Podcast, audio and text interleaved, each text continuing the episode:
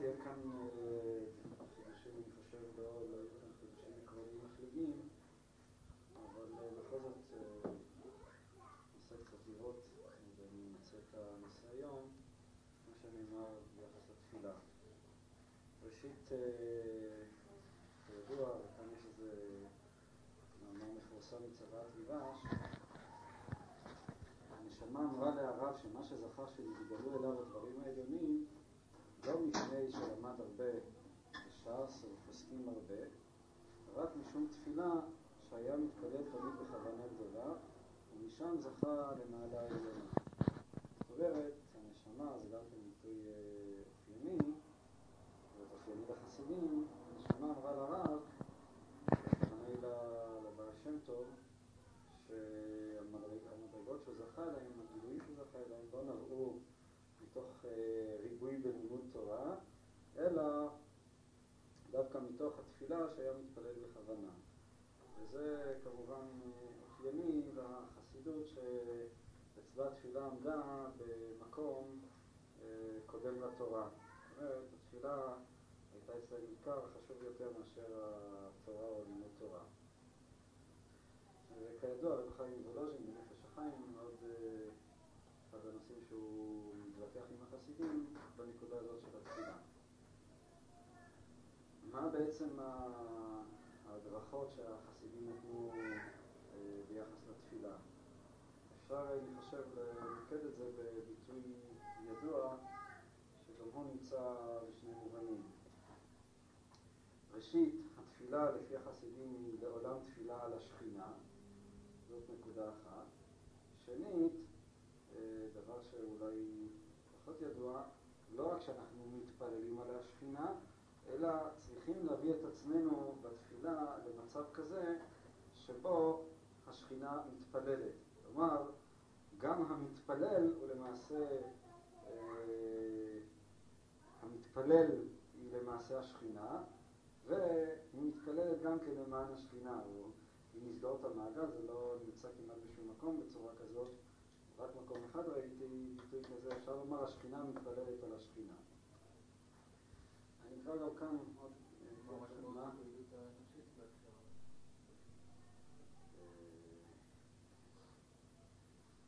אני לא יודע מה אתה בדיוק מתכוון בשאלה, אבל... מה אדם מתפלל שהשכינה תתפלל על השכינה? מה? אדם מתפלל שהשכינה תתפלל על עצמה? כלומר, מה יחסו של המתפלל בזה שהשכינה לכמה. יש בזה כמה הבחנות או כמה גישות. אני אקרא אולי ביטוי אחד, לא... אין מתפללים אלא מתוך כובד הראש. פירוש, אל תתפלל בשביל דבר שחסר לך, כי לא יקובל תפילתך. לא רק שיש כאן איזה איסור להתפלל בשביל דבר שחסר לי, אלא יש גם מין הבטחה כזאת שזה לא יעזור. זאת אומרת, אם אדם מתפלל על עצמו בגלל שחסר לו משהו, אז, אז התפילה שלו היא גם לא, לא, לא תתקבל. אלא כשתרצה להתפלל, מה זה אין מתפללים אלא מתוך כובד הראש? אלא כשתרצה להתפלל, תתפלל על כבדות שיש בראש. כי הדבר שחסר לך, החיסרון, החיסרון יש בשכינה. כי אדם חלק אלוקי מיד, והחיסרון שיש בחלק יש בכלל. והכלל מרגיש את החיסרון של החלק. אם כן, תהיה תפילתך על החיסרון של הכלל, וזהו פירוש אלא מתוך כובד ראש. זאת אומרת, כשאדם מתפלל, שוב, בלי העמקה, כשאדם מתפלל, אז הוא לא צריך להתפלל על עצמו, על עצמו במובן האגוצנטרי, אלא הוא צריך להתפלל או לזהות את uh, חסרונו הפרטי עם חסרון השכינה. והתפילה על השכינה פירושה שהוא מתפלל, כמו שהוא אומר כאן, על הכלל. כל אדם הוא חלק אלוקי ממעל, והחיסרון שיש בחלק יש בכלל.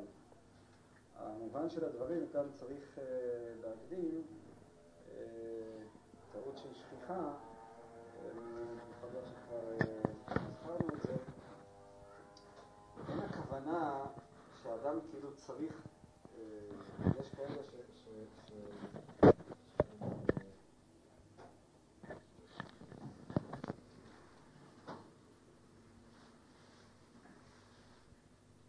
כאלה שאצלהם הביטוי, הביטוי של הדברים כאילו יש כאן איזשהו ניגוד. אני צריך לוותר, אה, לא להתפלל על עצמי ולהתפלל על השכינה. זאת אומרת, להתפלל על הכלל. אה, בין אם זה כלל ישראל, או אם זה כלל העולם, או השכינה. זאת אומרת שיש איזה ניגוד, וזה נכון בצד מסוים של הדברים, יש ניגוד בין התפילה שאני מתפלל בגלל אם מישהו חול, יש לו, רחמנא ליצלן, חולה בבית, והוא מאוד, מאוד אוהב אותו, ועכשיו הוא מתפלל לרפואתו. האם הכוונה היא באמת שאסור לו להתפלל על אותו חולה מתוך שהוא מרחם עליו, אוהב אותו, כואב לו, וצריך רק לכוון, בעצם לא להתפלל על החולה הקונקרטי, אלא להתפלל על השכינה, על הכלל, שיפגם בזה ש... שימות אותו חולה.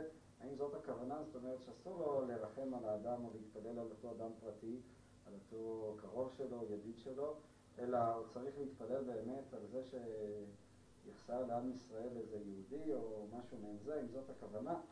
ברור שלא זאת הכוונה, יש לך מכן קדושת הלוי? לא. אני שכחתי להביא את הספר, שם אולי אני אביא את זה לקראת שיעור הבא. שם הוא מנסח את הנקודה הזאת מאוד בבהירות. הכוונה היא שאדם צריך אה, להרגיש, או לא רק להרגיש, אלא לבוא למצב כזה שהחסרון הפרטי שלו הוא בעצם יתפוס את זה כחסרון של חלק מהכלל. זאת אומרת, הייתי אומר לעשות את, ה, את הכאב הפרטי שלו, לתת לו איזה מין אה, אוב, אובייקטיביזציה כזאת. הכוונה של הדברים היא כזאת, היא, היא פשוטה מצד אחד, אבל הרבה פעמים מאוד טועים בה. הכוונה היא, יש מושג שהוא אה, מבחינה זאת אה, אגואיסטי, כן? אדם, אה, יש לו רכושן, יש לו דברים, יש לו קרובים, יש לו ידידים. עכשיו, הוא הולך אותו אדם ומתפלל על, על אותו ידיד ש, ש, שלא ימות חלילה מהמחלה שלו או משהו כזה. הרגש שמניע אותו הוא הרגש הפרטי שלו, הוא הרגש האגואיסטי שלו, הוא הרגש האגוצנטרי שלו. וזה תפילה שאדם מתפלל בשביל שחסר לך. אבל אם אותו אדם תופס שבעצם הרחמים הפרטיים שלו הם רחמים, זאת אומרת, הם לא רחמים מצד שהוא בעלים על הדבר, הם לא רחמים מצד שהדבר שייך לו והוא אישית יפסיד משהו מזה שאותו אדם, רחמנא ליצלן, ילך לעולמו. אלא הצער הוא קיים, יש צער בעולם, יש כאב בעולם. הכאב הזה הוא כאב שלו, במקרה הזה הכאב הזה הוא כאב שלו.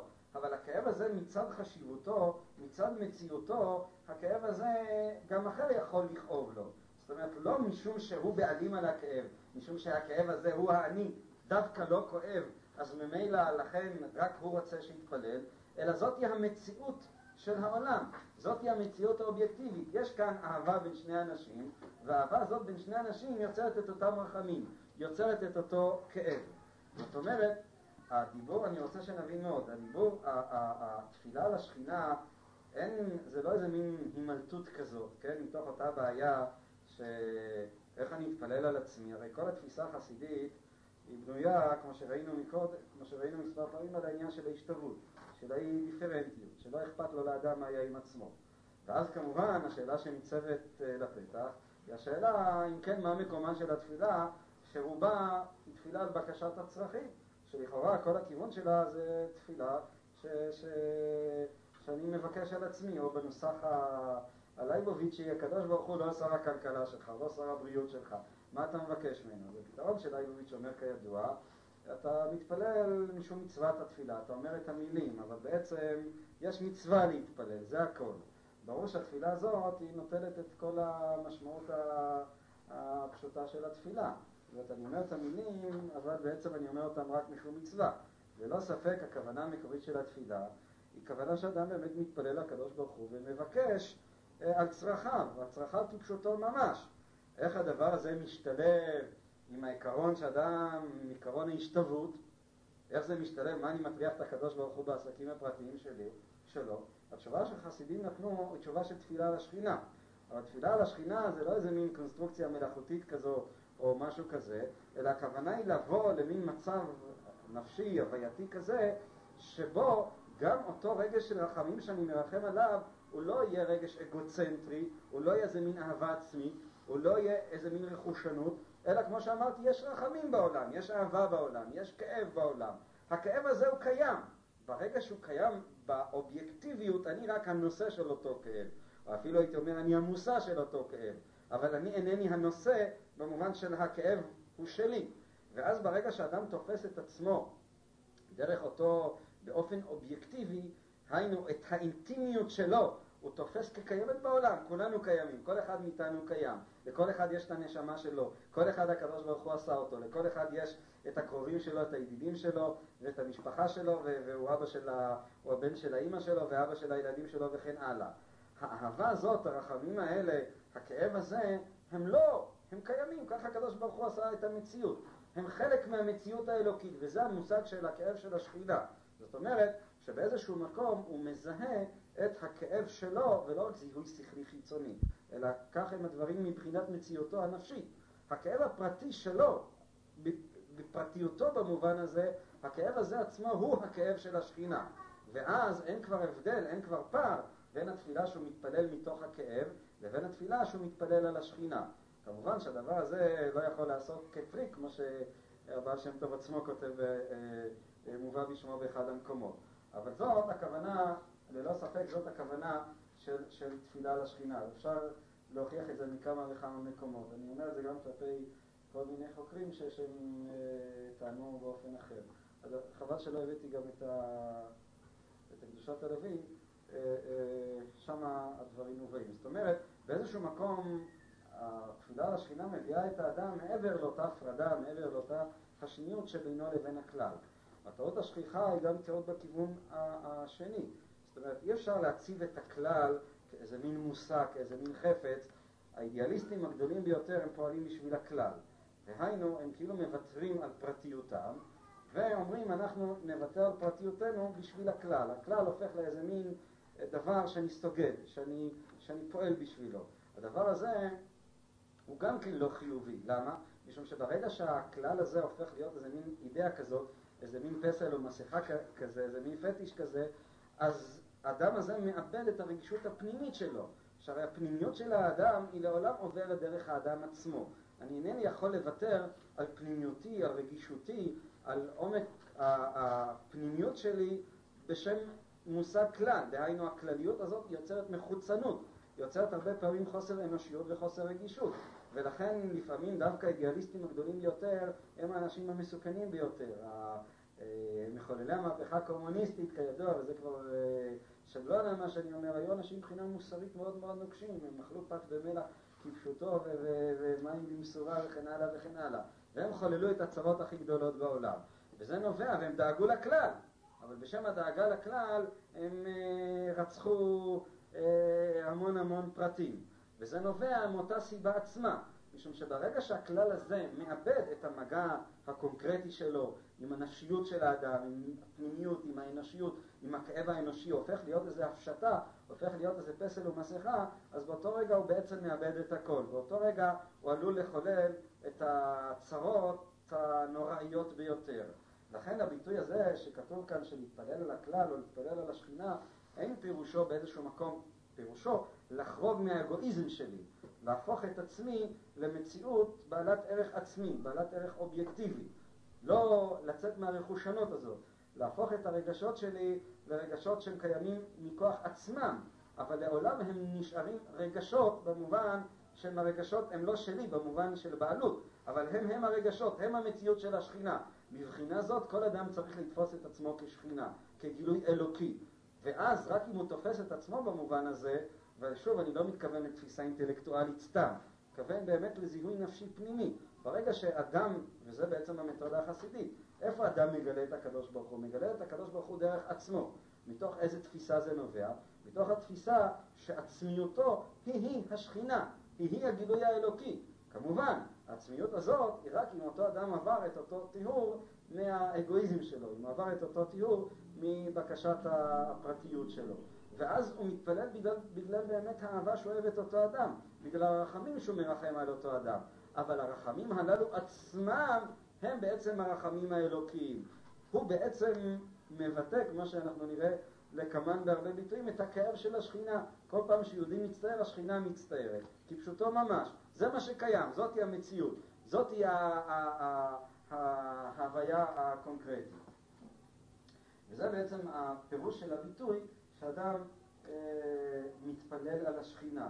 להתפלל על השכינה אין הכוונה שברגע שאני אוהב מישהו, אז אני כבר כאילו בוגד בקדוש ברוך הוא. הכוונה היא שהאהבה שלי עצמה צריכה להיות הגילוי האלוקי. האהבה הזאת עצמה כפשוטה, ולהפך, היא מתעצמת דווקא מתוך הדבר הזה עצמו.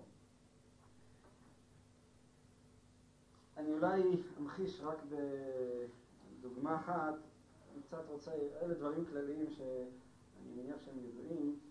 אה, לרובכם אני רוצה דווקא להיכנס לדברים יותר אה, ממשיים, פשוט אה, קצת להדגים איך בעצם החסידים התפללו. אגב, יש לזה היבט נוסף, בסופו של חשבון התפילה החסידית היא, זאת אומרת, כל מיני חוקרים ככה רדודים, דוגמת דובנו והחבורה הזאת, תופסים תמיד את החסידות על רקע סוציאלי כזה, דאגו להמוני העם וכולי וכולי. וזה כמובן אה, שטות מאין כמוה. החסידות היא ביסודה תנועה רוחנית, אפילו הייתי אומר תנועה אה, מיסטית אם אפשר להתבטא. הראיה היא כאן מהתפילה עצמה. התפילה עצמה, עצם הביטוי הזה להתפלל על השכינה הוא ביטוי, הייתי אומר, לחלוטין לא סוציאלי, לא חברתי. להפך, להתפלל על השכינה בדווקא. התפילה החסידית בסופו של דבר הייתה לתפילה של דבקות, ולא לתפילה של בקשת צרכים על היהודי העני והמסכן שיש לו צרות והאופן של העגלה שלו נשבר, והצדיק התפלל עליו ועשה לו נס, כמו בכל uh, סיפורי החסידים שאוהבים לספר ברדיו. זה בכלל לא, לא, לא דומה, זה בכלל לא קשור הדברים האלה. נכון שהרגישות שלהם כלפי כל אדם ואדם היא נבעה מהצד הזה, אבל הצד הזה הוא דווקא נבע מהצד של ה... דווקא מהצד המיסטי, מהצד המטאפיזי, ולא מהצד החברתי הרדוד וה... והשטחי. אני אקרא אולי שוב איזה קטע שקצת אה, יבנית את הדברים. רצית להעיר משהו? מה? איפה הקטע הזה שם קורה שם? מקטע של פה. אה, עמודים לא משנים משום שכל הצעה עמודים שונים. כאן זה בעמוד קע"ה. מה שכתוב לשם ייחוד קודשה וייחוד שכינתי הכוונה היא להביא התפארת למה שהתפאר הקדוש ברוך הוא עם המלכות. כן, במונחים הקבליים מבחינת קודש הבריחו היא ספירת התפארת, ולעומת זאת השכינה היא ספירת המלכות. אם כן, ייחוד קודשה ובריחו שכינתי זה ייחוד של מידת התפארת עם המלכות. דהיינו, המדרגה התחתונה עולם הדיבור, שזאת המדרגה מחיית כל העולמות, מידת המלכות היא גם כן מוגדרת כמלכות פה, זה בעצם מבחינת המינוחים הקבליים מלכות דאצילות, המלכות דאצילות של עולם האצילות היא מלכות פה. וזה, אה, יש בזה כמובן כל מיני, ההסבר הפשטני של הדברים, שהצד, נאמר, הרוחני המחוצן ביותר הוא הדיבור. הדיבור באיזשהו מקום הוא עדיין, איננו, הגוף הוא כבר דבר שמנותק מהאני של האדם, מהמציאות הרוחנית, הוא מנוכר לו.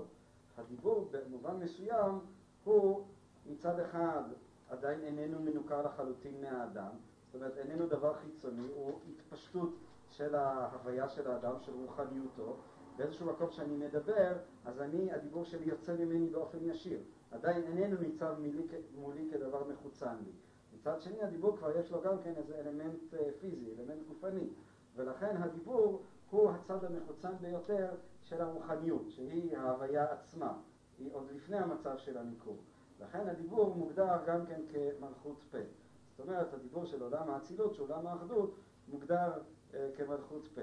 דהיינו, המדרגה התחתונה, עולם הדיבור, שזאת המדרגה מחיה את כל העולמות, כמו שכתוב בדבר השם שמאי לעשו, ונאמר ואתה מחיה את כולם, והדיבור של הקדוש ברוך הוא תמיד מחיה את כל העולמות. כשאדם עושה, אני לא כל כך רוצה להתייחס לנקודה הזאת, כשאדם עושה מצווה, הקדוש ברוך הוא מתפאר במלכות. דהיינו, בדיבור שלו שהוא בתוך העולמות. ואז מביא האדם המלכות אל הקדוש ברוך הוא, דהיינו שהקדוש ברוך הוא מתפאר עם עולם הדיבור. וזהו ייחוד קודשו ריחור שכינתי, שיתפאר הקדוש ברוך הוא במלכות שהוא בתוך העולמות ויתגלה מלכותו, דהיינו שיכירו הכל שהוא מלך בעולמות. וזהו תענוג גדול לקדוש ברוך הוא, ומידת המלכות היא מצידנו וידינו. דהיינו שאנו מכירים גדולתו ומלכותו, ואז הוא נשלם במידת מלכותו כי אין מלך בעולם שנחמת העם מתגלה מלכות ויש לקדוש ברוך הוא תענוג גדול מזה. אם כן מדובר כאן למעשה על שלושה אה, דרגות או שלבים, המלכות, התפארת שהיא ההתפארות והתענוג שיש לו לקדוש ברוך הוא מתוך ההתפארות הזאת. מה, או מה התפיסה אה, של הלשם ייחוד קודשה וייחוד שכינתי, שזה הקדמה לכל מצווה וגם בתפילה וכן הלאה. מהו הייחוד שנעשה, הייחוד הזה של התפארת והמלכות? אולי נתחיל במושג של התפארת. התפארת, כמו שהבעל שם טוב מסביר אותה בחסידות, היא מידת ההתפארות, הפאר. מה פירוש הדבר הזה? מה פירוש התפארת האלוקית? מהי מידת התפארת הזאת? אה, כמובן, יש למידה הזאת של התפארת הרבה הסברים, אבל בכתבים של ראשוני החסידות בדרך כלל זה נמצא במובן הזה. הקדוש ברוך הוא מתפאר לעולמו. הכוונה היא, מידת התפארת או הפאר, אדם מפואר נאמר, הוא אדם שיש בו שפע, יש בו רבגוניות. הוא אה, לא מתכוון לאותו עשיר ש, אה, שככה רוצה להשוויץ באושר שלו, אלא יש איזה מין אדם שהוא, אה, נאמר, הוא, הוא עשיר אבל לא עשיר גס כזה, אלא יש לו באמת שפע, התפארת שלו היא לא תפארת שמכוונת לנקר את העיניים, אלא זה, הייתי משווה את זה למה שהרמב"ם מדבר על השפע האלוקי, המשל של הרמב"ם. כשהרמב"ם מדבר על הבריאה או על השפע, הוא מביא את המשל המפורסם, לא מקורי של הרמב"ם, כוס שהתמלאה על גדותיה וזה נשפך ממנה כלפי חוץ. זאת אומרת, כשיש שפע, כשיש תפארת, אז יש כאן איזה מצב שאדם עושה דברים לא מתוך איזושהי תכלית המכוונת לדבר מסוים, אלא עצם ההתפארות, עצם התפארת, עצם היופי, הייתי אומר, יש בדבר הזה איזה צד, אה, איזה צד אה, אסתטי, אבל צד אסתטי מהותי. זאת אומרת, אה, הייתי אולי משווה את זה ממישור, ממישור הרבה יותר נמוך. כשאדם חי כל הזמן לחוץ על צרכיו הכלכליים, אז אה, אה, אין לו את המידה הזאת של התפארת. נגיד אפילו בתרבות האנושית. יש איזה צד בתרבות שהיא, שהוא קשור לשפע. כשיש שפע אז אתה עושה את הדברים לא מתוך ההכרח החיצוני, המיידי שלהם, אלא יש למשל תרבות אכילה, ויש תרבות דיבור, שהיא חלק מהעידון שבו האדם כאילו הופך את היצרים למצב של תפארת מסוימת, למצב של יופי מסוים.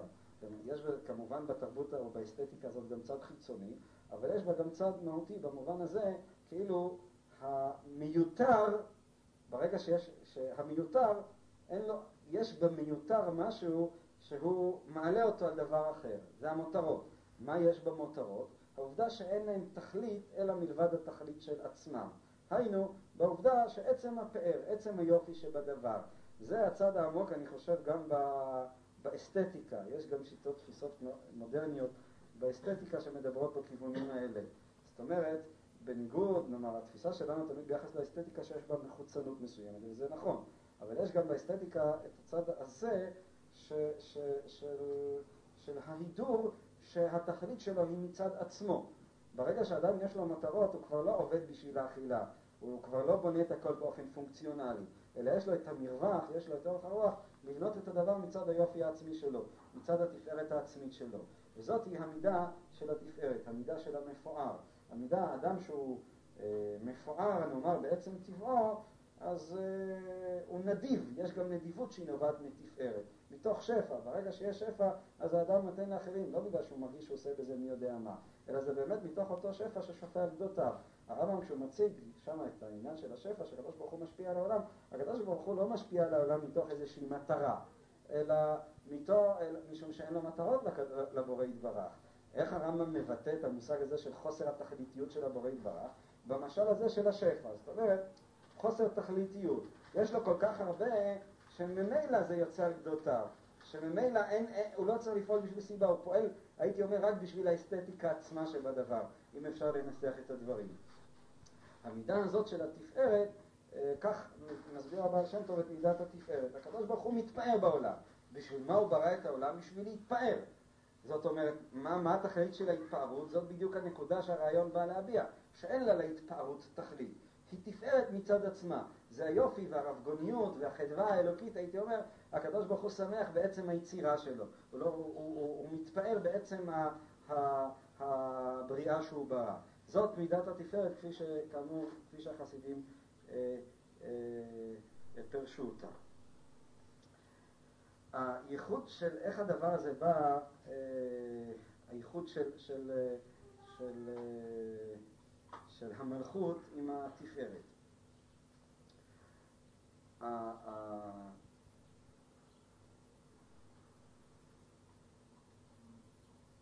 ברגע שאותו אדם אה, מכיר את מידת מלכותו, כן, מגלה את מידת המלכות האלוקית, שיתפאר הקדוש ברוך הוא במלכות שהוא בתוך העולמות, ויתגלה מלכותו, דהיינו שיכירו הכל שהוא מלך בעולמות.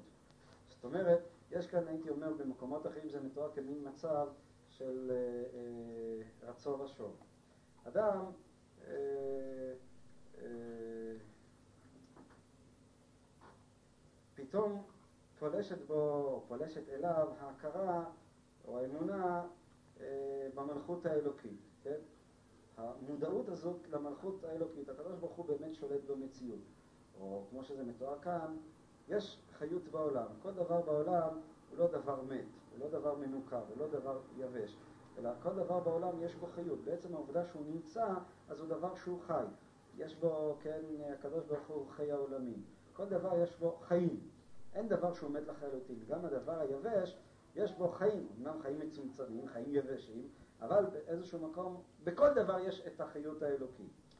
ברגע שאדם מגלה, מגלה בתוך ליבו את אותה חיות אלוקית, את המלכות האלוקית, אז זה עצמו, הייתי אומר, מביא אותו אה, למצב של, של, אה, של אה, התלהבות. פתאום ההכרה הזאת, אם מישהו מבין את, ה, את, ה, את, ה, את, ה, את התהליך, אז עצם, עצם האמונה ש, שנכנסת לו לאדם בשעת התפילה או בשעה אחרת, במציאות האלוקית, בשליטה האלוקית ובחיות האלוקית, האמונה הזאת, פתאום הוא, הוא כאילו מבריק לו משהו. זה גורם לו להתלהב. העולם הופך להיות, הייתי אומר, איזה, איזה מציאות. ההבדל בין אם אני תופס את העולם כריק מאלוקים לבין אם אני תופס את העולם כמלא באלוקים הוא הבדל בין, הייתי אומר, תפיסה של חוסר מציאות של העולם לבין, פתאום אני רואה שהעולם הוא מציאות. אבל זה עצמו, כשאני רואה שהעולם הוא מציאות, הדבר הזה הוא יוצר אה, שלב נוסף, מתהליך נוסף, מתהליך כזה של התלהבות כזאת. ממודעות כזאת שהיא מכירה את עצמה, והמודעות הזאת שהיא מכירה את עצמה, היא שייכת כבר למידת התפארת הזאת שעליה אה, אה, אה, אנחנו מדברים כאן. אנחנו רואים את העולם, אנחנו רואים את, ה, את החיות האלוקית שנמצאת בכל דבר ודבר, זה עצמו יוצר לנו את אותה הרגשה, זה כבר פעולה, אה, זה מין, אה, אה, הייתי אומר, פעולת הכרה משלב ב', זה כבר לא פעולה של אה, אה, רצו, אלא זה מין פעולה של שוב, שהיא יוצרת לי את התפיסה של התפארת האלוקית, של היופי האלוקי, של הרבגוניות האלוקית, של, ה, של, ה, של ה, ה, ה, ה, היצירה האלוקית. והבחינה הזאת, או זה מה שהוא מתכוון, זאת, כך תופס הבעל שם טוב, את ייחוד שהוא מביא את המלכות לתפארת. המלכות זה התפיסה של העולם כגילוי אלוקי, התפיסה של המלכות האלוקית, של הדיבור האלוקי שהוא נמצא, של החיות האלוקית שנמצאת בכל דבר ודבר שבעולם, ברגע שהאדם תופס את הדיבור האלוקי הזה אה, באמת במקורו האלוקי, זה מביא אותו כבר, אני, אני, מה שאני רוצה גם להדגיש, אני לא יודע אם אני כל כך מצליח, שבעצם יש לי כאן איזה שהם אה, שתי רמות של התודעה, שתי רמות של ההוויה של האדם.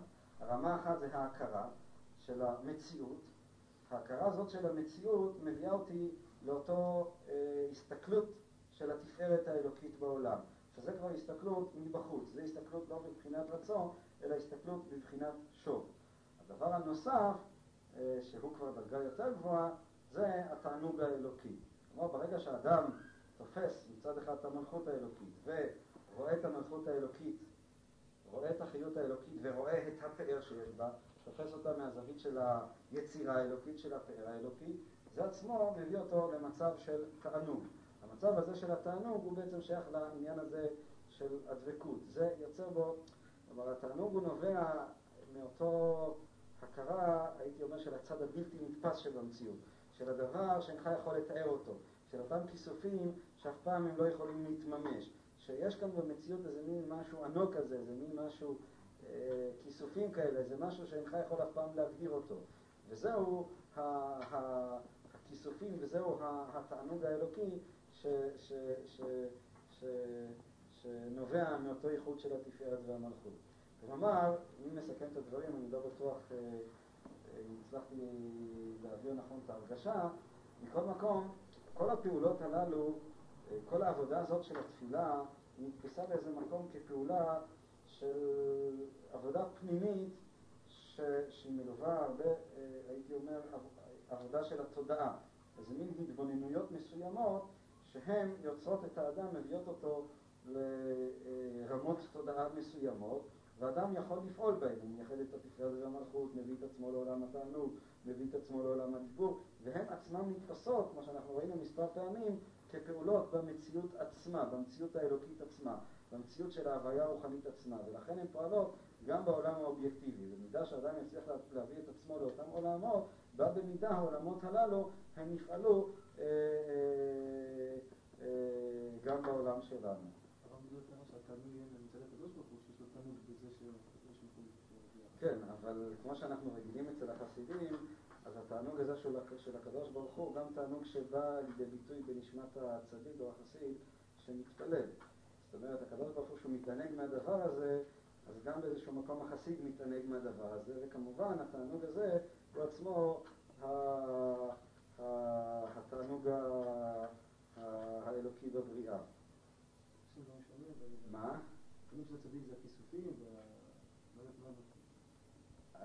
אני מסכים איתך, האם שא' יש גם כיסופים באלוקות עצמה.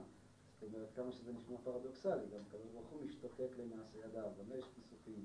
כאילו המציאות הפגומה של העולם היא גם מציאות באיזשהו מקום, אה, האלוקות נפגמת מאותה מציאות פגומה של העולם. וההשתוקקות של האדם היא גם השתוקקות של הקדוש ברוך הוא. התענוג זה המשהו העצמי הזה, זה משהו שאדם יכול להרגיש אותו אה, באהבה גדולה, שמשהו ש... שאיזה מין העצמיות הטהורה, אם אפשר לנסח את זה בניסוח קצת אינטלקטואלי, זה מין התענגות עצמית כזאת, זה מין שעשועים עצמיים כאלה, זה מין מצב שאין לו שום טעם ואין לו שום סיבה והוא לא מוליך לשום מקום, זה, זה התענוג מצד עצמו, זה העצמיות מצד עצמה, זה העצמיות אה, שהיא כאילו מתענגת בעצמה או משהו כזה. וכל, מה?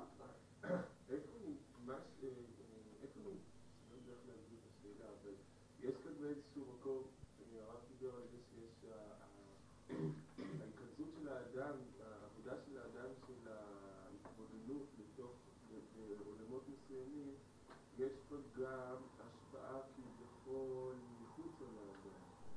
זה לא רק עבודה פנימית של האדם, אלא שיש לזה, אני חושב שזה חוזר הרבה פעמים, גם במקומות שכאילו השינויים הרוחניים שבתוך האדם יש השפעה מחוץ לעולמות.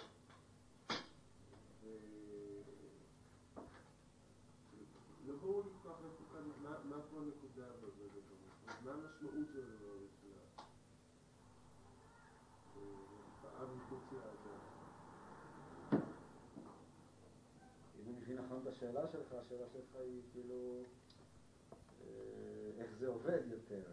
כדי לומר מה כל הפעולות הללו, איך, האם אנחנו נוכל באיזשהו מקום אה, אה, לראות איך זה עובד במציאות. אם אני מבין את השאלה שלך... להבין מה המשמעות של עובד במציאות, לא, לא לראות איך זה עובד. אני מבין שזה לא מזיז חפצים ממקום למקום. אז אני לא מבין מה השאלה של המשמעות, זאת אומרת, מבחינות מסוימות אין לזה משמעות. מתכוון לומר... במובן מסוים זה הפרדוקס המיסטי הידוע. אם אתה רוצה את הדבר, אף לא תקבל אותו. ברגע שלא תרצה אותו, תקבל אותו. אבל אז ממילא אם אתה שואל מה המשמעות של הדבר, זה לא, מש... אין, אין לזה משמעות. מתכוון לומר, הצדיק ללא ספק הוא מרחם על אותו עני שהוא נותן לו את הברכה. אבל אם אתה שואל מהי המשמעות של הרחמים הללו, אז התשובה היא שאין משמעות לרחמים. וזה כוחו של הצדיק, שהוא יכול לרחם דווקא משום שאין משמעות לרחמים. אנחנו ברגע שאנחנו רואים אני או רואים איזה צרה, מיד מתעורר בנו מוסר הכליות שאנחנו צריכים לרחם. משום שבאיזשהו מקום אנחנו חיים בעולם המשמעות. ואז אנחנו אומרים, אה, המשמעות הגדולה והכבירה של האדם הזה, שכל כך מתענה לנגד עינינו, היא גורמת, לו, גורמת לנו לרצות לרחם עליו. והנקודה כאן היא דווקא הנקודה החזקה של להשתחרר מאותה משמעות. זאת אומרת, אתה יכול לרחם על האני הזה דווקא משום שאין משמעות לרחמים. זה המציאות האלוקית, המציאות האלוקית אין לה משמעות, היא מעל ומעבר לאותה משמעות. ככה שמבחינה זאת הצדיק שהוא פועל בעולם, הוא פועל בעולם מתוך חוסר משמעות. הוא מיטיב עם אחרים, אבל הוא לא מייחס שום משמעות לאותו, לאותה הטבה שהוא אה, מיטיב עם אחרים. זה בדיוק כל הרעיונות הללו של, ה, של העצמיות שפועלת, שאחד מההיבטים שלהם זה התפארת שדיברנו עליה מקודם. ואם כלפי זה מכוון את השאלה שלך, אני לא בטוח שזאת אה, הייתה השאלה, אני הגשתי בשאלה משהו אחר, אז אה, אין לזה משמעות, זה חלק מה... מהיצירה האלוקית, מהחברה האלוקית, כמו שאומן, להבדיל שיוצר, כן? מה שכתוב שם, אה, הקדוש ברוך הוא צייר, כן? האומן שיוצר, הוא מייחס למשמעות ליצירה שלו, היוצר הגדול, הוא שמח בעצם היצירה, עצם היצירה היא התכלית של עצמה. אה, זה הגדלות של העניין. כך שמבחינה זאת, גם הצדיק שהוא יוצר, אז הוא יוצר מבחינת, ה... כמו שהקדוש ברוך הוא בורא את העולם ומחיה את העולם ויוצר אותו. זה עצם ההתפארות האלוקית, זה עצם התענוג האלוקי. זה, זה מדרגות, הייתי אומר, בביטוי הטהור של, של, של אותה עצמיות. השאלה איך, שזה, איך, איך הדבר הזה פועל בעולם, אי אפשר שוב לתת לזה תשובה, זאת אומרת, אני יכול, אפשר לנסח מבחינה שכלית את ההנחות של הדברים. שכל דבר שבעולם הגשמי הוא ביטוי של משהו רוחני. ברגע שאני מזיז של משהו למעלה, אז באותו רגע הדבר הזה מושפע גם למטה. אבל כמובן שהדברים, המילים החיצוניות הללו, הן בכלל לא יכולות אה, לבטא או להביע או להמחיש לנו את הרעיון. אבל יש כאן נקודה שמי שקצת חש את הדבר הזה, הוא, אני חושב, מאוד יכול אה, להרגיש את זה, שבאיזשהו מקום זה כבר הופך להיות גם עבודה אובייקטיבית. זאת אומרת, זה לא עבודה שאדם מעורר את עצמו, אלא באמת, אה, אם הוא כבר מיומן בעניין, אז הוא כאילו מרגיש שהוא פועל כאן במישור האובייקטיבי. זה כמו שאדם פועל, אה, מתקן שולחן, עובד על כיסאות, ככה הוא גם כן פועל ברוחניות האובייקטיבית, מכוון את עצמו לדברים, מעלה דברים, מקשר דברים, יוצר, הייתי אומר, יצירות אה, אה, רוחניות, תודעיות בעצם נפשו. והיצירות הללו הם עצמם, כמו שהחסידים חוזרים הרבה פעמים, תיקון של, אה, של, של, של, של, של המציאות האלוקית. אני אולי קצת אסטה מהעניין, אבל פשוט אה, אני מרגיש שלא...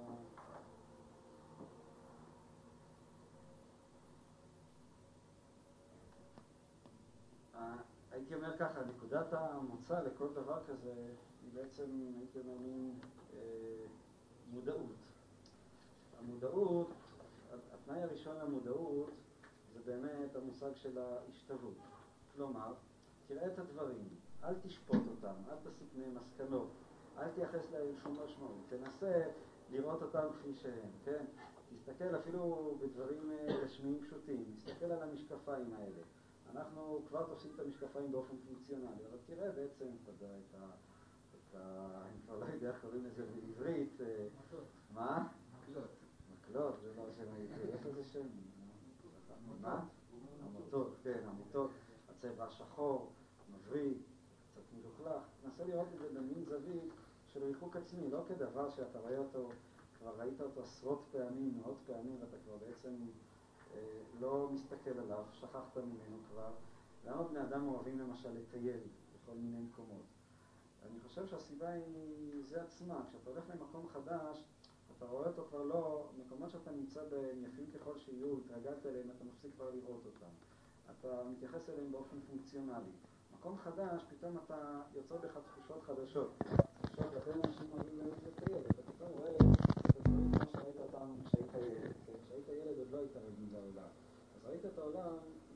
שלו, בראשיתיות שלו, במציאות שלו.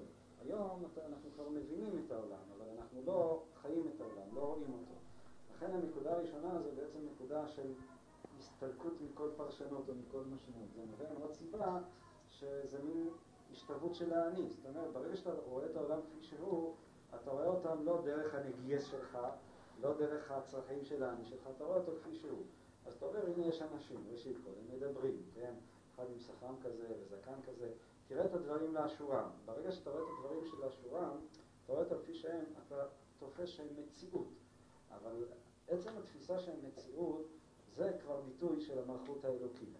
שהרי המלכות האלוקית, מה פירושה? פירושה במובן מסוים שהדבר הוא מציאות. המלכות היא שייכת לעולם העשייה. היא זאת שהופכת את הדברים דווקא למציאות המנוכרת שלהם, המחוצנת שלהם. לכן תפיסת המציאות כפי שהיא, בלי פרשנות, זה קיים. אל תיתן שום פרשנות, לא למה ולא, אלא תבין את עצם המציאות של הדבר עצמו. ברגע שאדם תופס את המציאות עצמה, בזה עצמו, הייתי אומר, הוא, הוא מגלה את הקדוש ברוך הוא, הוא מגלה את המוחלט שקיים במציאות, מגלה את, את, את המלכות האלוקית. במובן מסוים, דווקא עם האדם, הייתי אומר, אה, אני יכול להאמין רק אם אני לא רוצה להאמין. או אם ננסח את זה בביטוי יותר חריף, האמונה זה כבר ביטוי שאני מקווה שתבינו אותו נכון, ולא... האמונה קיימת רק באותו מקום שהיא מאבדת את משמעותה, אם אפשר לבוא ולנסח את זה ככה. כלומר, כמו שכאן אמר הבעל שם טוב, אם אתה תתפלל על חסרונך אז לא תקבל. זאת אומרת, באיזשהו מקום אתה יכול להתפלל רק באותו רגע שאין בעצם טעם. הרי למה אנחנו מתפללים? ושאנחנו רוצים דברים. אומר הבעל שם טוב, ידידי היקר, אם אתה רוצה, התפילה שלך לא תעזור שום דבר. זאת אומרת, הוא מראש אומר את זה. אבל צריך להבין את זה שוב. באותו זמן שאדם כאילו תופס את הדברים באופן הזה, אז uh, העולם מאבד את, הש... את משמעותו, את משמעות האני שלו. אבל מצד שני הוא זוכה במשמעות אחרת. הוא זוכה במשמעות שהיא חסרת משמעות, במשמעות האלוקית שבדברים. המשמעות האלוקית, שבדברים בזה שהדברים יש להם את הקיום העצמי שלהם. הם קיימים מכוח עצמם. מצד אחד אין בהם משמעות, שהרי כל משמעות פירושו של דבר, שהדבר הזה יש לו תכלית, יש לו סיבה, הוא מוביל לקראת משהו וכן הלאה, אז אין לו לעולם את אותה משמעות. אבל הוא קיים בו עצמו, הוא לא מחפש שום דבר, הוא נובע מתוך השלווה. נסו לעשות את זה אפילו סתם כאיזה תרגיל מחשבתי, נסו להביא את הסוכן להסתכל אפילו לחצי דקה, כאילו בעצם אני לא מחפש שום דבר, אני לא רוצה שום דבר. אני אסתכל על העולם בלי שאני ארצה להסיק ממנו בלי שתהיה לו נפקא מינה לדינה, כן? בלי שיהיה מהי נפקא מינה, אלא להסתכל על העולם כפי שהוא, לראות אותו.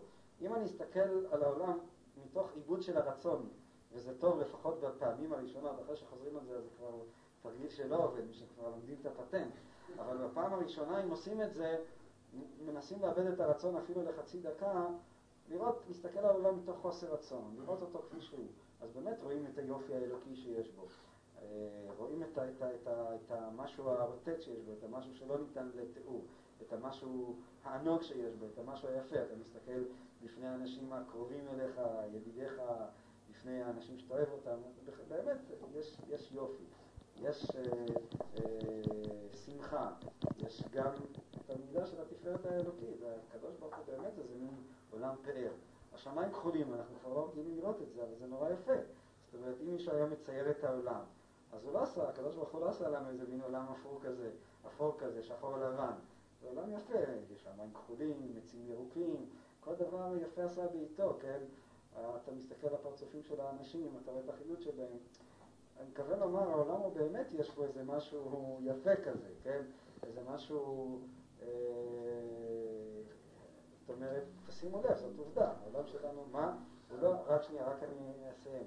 הוא לא אפור ומשעמם, זה פאקט, אלו עובדות, אלו דברים, דברים שאני לא צריך לשכנע את עצמי בקיומם. זה לא יפה בגלל שאני רוצה שהוא יהיה יפה, אלא להסתכל באמת על העולם מתוך חוסר רצון אלוקי. אז זה מביא את האדם לאותו מצב של התלהבות, לאותו מצב של שמחה, ואתה רואה איך, איך שהאלוקות באינסופיותה האדירה היא באמת זורקת וזורקת וזורקת ויוצרת כל מיני פטנטים וכל מיני וריאציות וכל מיני זקנים וכל מיני עצבים וכל מיני צורות וכל מיני אנשים וכן הלאה וכן הלאה. הקדוש ברוך הוא אינסופי, הוא עשיר, הוא, יש לו עושר אינסופי, ואז הוא באמת יוצר כל מיני ניואנסים וכן הלאה וכן הלאה. זאת ההתפארות האלוקית. זה, מעבר לזה, זה מביא לתענוג האלוקי. מה רצית להעיר? ברגע שאדם רואה שזה יפה, הוא כבר יפסיק לראות. אני חושב שברגע שאדם באמת לא מחפש משמעות, אז הוא, אם הוא באמת לא מחפש משמעות, אז הוא לא רואה כלום. אז העולם הוא חסר תוכן, הוא חסר, הוא כלום. זאת אומרת, אז אין כלום באותו זמן לגביו, הוא סתם בורא כזה, כאילו. ברגע שהרב אומר, בוא, אה, כאילו, אל תסתכל כמו שהיית רגיל, תסתכל, תראה אותו כמו שהוא, ואז תראה את היופי. אבל שוב, אז אה, זה הופך להיות אה, אה, כאילו הפניית ההסתכלות למישור אחר שהיא כן יש לו משמעות. כאילו... אני לא מסכים איתך. אני מתכוון לומר בראש שאם אתה, אפשר לתאר את זה גם ביחס לתפילה, באחד הקטעים. אם אני נמצא את זה. אבל הכוונה היא ש... ש... אם האדם עושה את הדברים, אז, אה, אז זה קורה. זאת אומרת, העולם הוא יפה. אתה, אתה בא ו- ואומר ש... ש...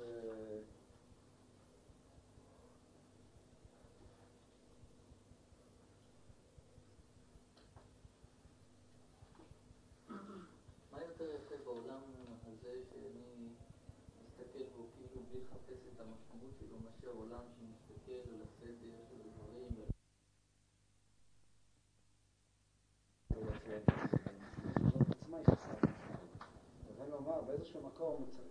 מה שקיים קיים, קיים מה שקיים, זה הכל, קיים העין האלוקי, כן? מה שהמקובלים אומרים, כן? זה מה שקיים. עכשיו, גם המשמעות קיימת, ללא ספק.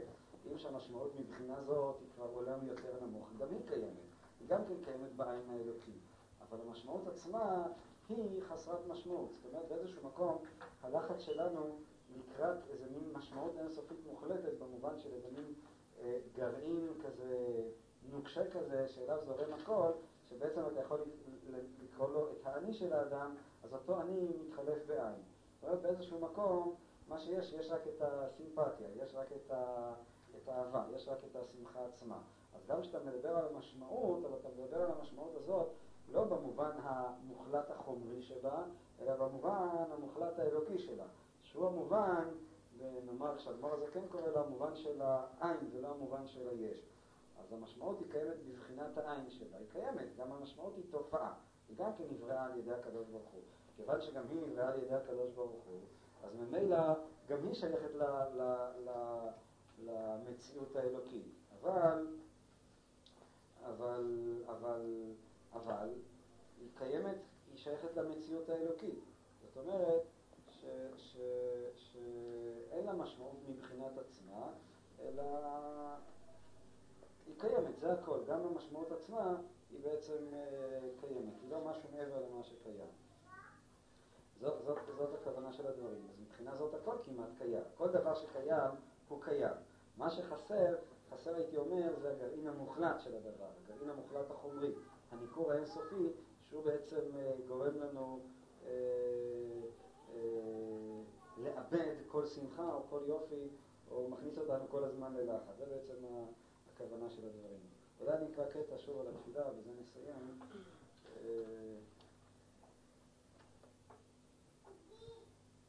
בבחינת תפילה זו, יש כמה בחינות זו למעלה מזו כאשר קיבלתי מספרים וסופרים.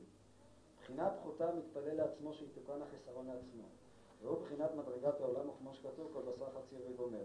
כל חסד עבדי נגרמו יעבדי.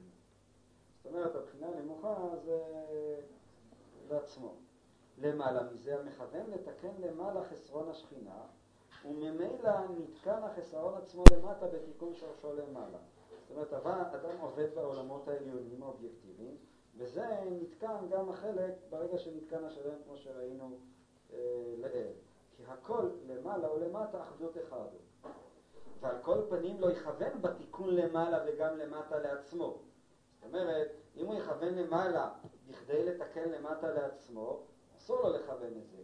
כי הווה כמו קוצץ בנטיות, זה קטע מתוך התולדות יעקב יוסף, לעשות פירוט כאשר שמעתי ממורי וזכרתי במקום אחר. אם כן, הביטוי הקבלי של קוצץ בנטיות מתפרש כאן אצל הבעל שם טוב, זה אדם שנותן תכלית עצמית ללמטה. זאת אומרת, הוא לא מבליע באיזשהו מקום את המטה בתוך המעלה עצמו, אלא הוא מנסה לעשות את אותו פטנט שדיברנו עליו מקודם. והוא המוגדר כאותו חטא שבקבלה הוא בעצם, אפשר לומר, החטא החמור ביותר, החטא של קיצוץ בנטיעות, שלפי הקבלה זה הפרדת הספירות מהאלוקות. זאת אומרת, מי שתופס את, את הספירות האלוקיות כנפרדות מהאלוקות, לא כקיימות בתוך האלוקות, זה מוגדר לפי הקבלה קוצץ בנטיות. זה עניין בפני עצמו, אנחנו לא לומדים עכשיו קבלה. לפי התפיסה החסידית, מי שמייחס חשיבות עצמית לדבר עצמו, והוא הופך את המעלה, אבל מכוון גם לתיקון המטה, מייחס חשיבות גם למטה מצד עצמו, שלא כחלק מהאחדות האלוקית, הוא מוגדר כקוצץ בנטיות. וכן שמעתי פירוש שופס בברכות, דברים העומדים ברומו של עולם ובני אדם מבזין אותו, והכוונה, לפי שהפעולה של התפילה הוא למעלה ברומו של עולם ולא למטה, לפעמים. לכך בני אדם מבזין אותם בחושבם שתפילתם חס וחלילה לריק, וזה אינו מדברי פתיחה חד. זאת אומרת, זה העוקץ, כאילו, אנשים אומרים התפילה, בעצם כאילו הם אומרים לי דבר כזה, בסופו של דבר התפילה הרי לא עוזרת, כל מה שאתה מתקן למעלה. אתה מרחיק את התפילה למעלה, ולכן בני אדם מבזים את זה, בחושבם שתפילתם חס וחלילה לריק, הם רוצים תכלס, למעשה. ואז אומרים להם, התפילה מתקנת למעלה, וזה לא תמיד בא לידי ביטוי למטה וכן הלאה, התפילה הזאת, הם יתפסו אותה כאיזה מין אה, דבר לא ממשי, כאילו עושים להם, אה, עובדים עליהם או משהו כזה. כך הם תופסים. וזאת הסיבה שבגללה בני אדם מבזים את אותה תפילה. משום שהיא שייכת לתיקון שלמעלה. זאת היא הבחינה השנייה, הבחינה של אה, אה, תפילה לשכינה. התפילה לשכינה, אדם עובד על השכינה. אבל יש עוד דרגה שלישית. ויש עוד בחינה יותר מעולה, שגם בתיקון למעלה לא יכניס את עצמו בהכרח שיעשה מבוקשו. ויש בזה סכנה.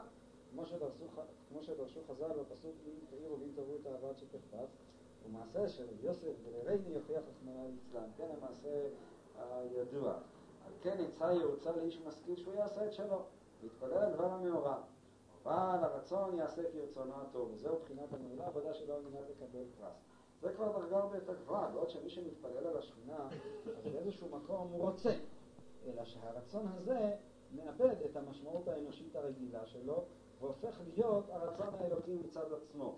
הרי הדרגה השלישית זה אדם שהוא בכלל לא רוצה, זאת אומרת, הוא, הוא, הוא, הוא, הוא, הוא, הוא שווה נפש לחלוטין ביחס לתוצאות. האדם מספר שניים הוא לא שווה נפש, הייתי אומר, אם נמנח את זה במה שדיברנו מקודם, הוא עדיין קיים בעולם המשמעות. אלא המשמעות הזאת איננה נתפסת כאמור במובן האנושי האגוצנטרי, אלא היא הופכת להיות משמעות אלוקית אובייקטיבית. אבל עדיין הוא מרגיש שהוא עושה משהו. בעוד שהאדם השלישי הוא בכלל אינדיפרנטי ביחס לתפילה, זאת אומרת, הוא מתפלל, אבל ביחס לתוצאות של התפילה לא אכפת לו בכלל. הוא אומר, מה שהקדוש ברוך הוא ירצה זה מה שיהיה. אני עושה את מה שצריך, מה התוצאות של הדברים, מה המשמעות של הדברים, אם זה באמת יביא בכלל תוצאות או לא, אז הוא אומר, זה בכלל לא משנה לי, משום שהוא מבוטל לחלוטין לרצון האלוקי. באיזשהו מקום הוא מתפלל, והוא באמת מרחם, אבל מאידך גיסא הוא אפילו לא מצפה שהרחמים הללו, הוא מרחם על אותו אדם. ובמובן מסוים הייתי אומר, הוא מתפלל על זה שהוא יתרפא. ומאידך גיסא הוא שווה נפש לחלוטין ביחס לשאלה אם הוא, אם הוא יתרפא או לא יתרפא. זה כבר דרגה הרבה יותר גבוהה וגם הרבה יותר מסובכת במובן הזה ש, ש, ש, שלגמרי מבחינה זאת מוציא את התפילה מפשוטה. אדם עושה את, ה, את, ה, את הרצון האלוקי, אבל כמובן אין הכוונה לאיזה מין עשייה כפייתית, מכנית, חיצונית, רק עשייה מתוך מצווה, להפך, הכאב עצמו קיים אצלו. הכיסופים עצמם קיימים, הרצון עצמו קיים, קיים במלוא עוצמתו, אבל מצד שני יש איזו רמה יותר גבוהה, שזה עצמו נכנס גם כן לתוך ה, העניין של, ה, של ההשתוות האלוקית. זאת אומרת שהוא לא, לא, לא מצפה לפרס, הוא לא מצפה לתוצאות.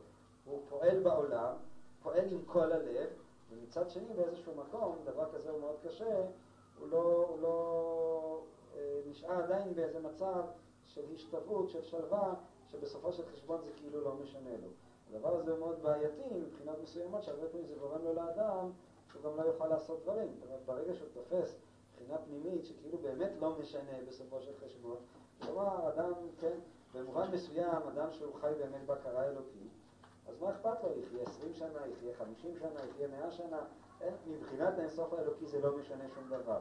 ומי שזה קיים אצלו חזק, דהיינו באמת הדברים מאבדים את משמעותם, אז יהיה לו קשה באמת להתפלל. זאת אומרת, הוא יאבד במובן הזה את הרגישות האנושית. אבל מצד שני, זאת היא בעצם הדרגה הגבוהה ביותר, שמצד אחד קיימים אצלו רחמים, והרחמים במלוא רגישותה, ומצד שני, גם אצלו גם במצב הזה של השלווה, של ההשתלבות, של, ה... של, ה... של חוסר המשמעות של הדברים. זאת היא הבחינה, לפי מה שכתוב כאן, הגבוהה ביותר ביחס לתפילה. בעצם הוא כן רוצה, הוא שווה נפש לתוצאות הרצון. אני מסכים איתך, אבל... הרצון שלו לא מכניס את עצמו, הוא לא נכנס בצורה צרה לרצון שלו. הוא רוצה, אבל מצד שני יש איזו רמה מסוימת שהוא לא רוצה. זאת אומרת, הוא נמצא במצב של שלווה. הוא לא רוצה דווקא. מה? הוא לא רוצה דווקא, הוא רוצה במושג האלוקי הכי עליון שיכול להיות. ממילא זה לא מתיישם בשום לבוש. אני מסכים איתך, אבל מה שהעיר, אני פשוט תמיד שוכח את השמות, מה? מה שאבי העיר, שהוא רוצה לא רק במובן האלוקי הגבוה, הוא רוצה גם במובן האנושי, הוא לא מאבד את, ה, את, ה, את הכאב, את הרחמים, הוא עדיין מתפלל. אבל לפי מה שאתה אומר, אז בעצם הוא היה צריך להפסיק להתפלל אותו אדם. לא, לא, אני הבנתי. מה? הרצון האלוקי לא מבטל את הרצון האנושי שקיים פה, רק הוא, הרצון האנושי מתפרץ למרחבים האלוקיים. אבל הוא לא מתאבד שם, לא נאבד שם לחלוטין ומתבטל. אני, אני לא בטוח שאני מבין לחלוטין מה אתה מתכוון במילה מתפרץ. אני, אני מרגיש את זה כאיזה שני שלבים. מה ש... מה איפה פעמייך בנהלים והתנדיב, אז כמו שהסבירו כמה חסידים, בנהלים, כאילו התודעה האנושית שלו היא רק נעליים. כמו שאדם מרגיש ביחס לגוף שלו, אז הגוף הוא נעליים. זאת אומרת, אני לא מזהה את עצמי עם גופי. אם מישהו אומר עליי שאני מכוער, אני לא נעלב, משום שזה לא אני. יכול להיות שהפרצוף שלי מכוער, אבל, אבל הפרצוף שלי זה כמו שמישהו יגיד על המכונית שלי שהיא מכוערת. מהי נפקא מינה? אותו דבר. אז אותו אדם, גם התודעה האנושית שלו היא בחינת נעליים. זאת אומרת, במובן מסוים אפשר להגיד שגם אם יגידו עליו שהוא רע, אז זה גם כן לא יזיז לו. משום שגם הרע הזה זה הנעליים שלו, זה לא עצם המציאות העצמית הפנימית שלו. המציאות העצמית הפנימית שלו היא המציאות של הרצון האלוקי או של השלווה האלוקית, של ההשתלבות האלוקית. אז גם התודעה של הרחמים במובן מסוים זה רק נעליים לגביו, הוא יבכה, ויבכה עם כל הלב, אבל במובן מסוים גם הבכי הזה עם כל הלב זה רק הלבוש לעצמות האלוקית, ולא העצמות האלוקית שאיתה בסופו של חשבון הוא מזדהה, ולא העצמות עצמה. זה, ככה אני אה, אה, אה, מבין את הקטע הזה. טוב, מבחינת הלמייסה, שוב, הדברים האלה הם למייסה, זאת אומרת, זה לא... א', בשביל זה צריך הרבה זמן להתפלל. מתכוון לומר, אם אדם בבוקר ככה, יש לו את החצי שעה, שלושת רבעי שעה, אי אפשר להתפלל באופן הזה. זה מחייב באמת שאדם יתפוס לו איזה מרחב זמן. הנקודה היא שלהתפלל באופן כזה אי אפשר מתוך לחץ. אם אדם לחוץ לגמור את התפילה באיזושהי שעה, אז הוא לא יכול אף פעם להגיע לרמת הריכוז הזאת שמדובר כאן. זה בעצם תפילה אחרת, זה אומר שאדם ככה מתרכז, הוא ראשית כל מודע למציאות האלוקית, מודע לתוכן של המילים. המודעות הזאת עצמה, היא מביאה אותו הלאה למידה הזאת של התפארת, ואז הוא מרגיש את עצמו באמת כמו שיש שם כמה תיאורים מאוד יפים, שושבין של המלך, כן? כאילו עכשיו עושה את החתונה האלוקית. הדיבור שלו וכן הלאה. מה? איך זה שייך לכל מצווה, נגיד, בייחוד אפשר להגיד, מה המשמעות בכל מצווה ומצווה? ספירת העומר? איפה אתה רואה בכל מצווה אתה... דיבר על את בעולם את ההשפעות של הברכות בעולם, מתוך מה שאנחנו כל מצווה בדיוק. יש את המצווה הזאת לשם זה. שזה שאדם עושה מצווה הוא מביע את עצמו אם אני מבין את זה נכון, באמת אני לא מרגיש שאני מבין את הנקודה הזאת עד סופה ביחס למצווה. אני חושב, אני מרגיש את זה מאוד ביחס לתפילה.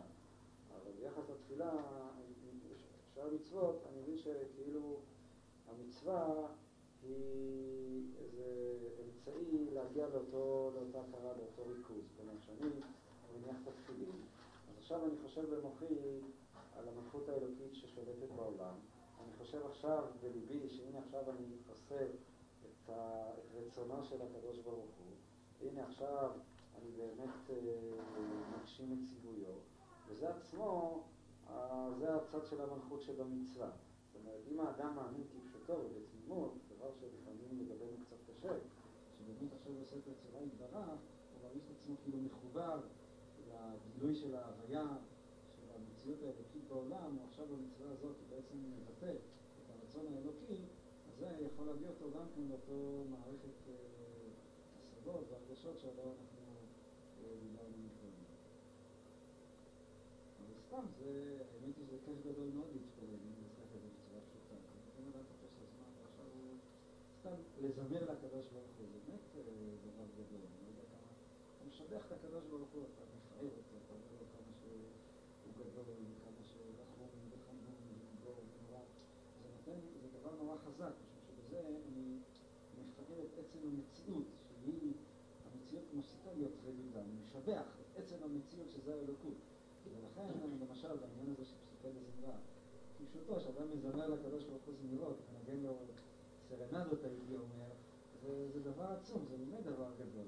בכלל, הנושא של התפילה, אני רק אומר אותו, בתפילה אדם יכול להגיע למין אה, מצבים ש... ש... באמת כמו שהחסידים מתארים אותו, המצבים מאוד גבוהים, זה המיצוי ה... של המצב החי ביותר של האדם, מצב של, של באמת של מצב שהחסידים האלה מתארים את זה בקבלה, במונחים של איחוד השכינה עם דודה, כפשוטו שאדם להגיע בזה להרגשה של אהבה ותענות וחיות ושעשועים עצומים מאוד. לכן אני אומר את זה סתם כבעיה חדש, באמת אני חושב, בנקודה הזאת אני מאוד מזדהה עם ההלכה של החסידים, שלגבינו עיקר עבודת השם זה באמת הנושא הזה של התפילה.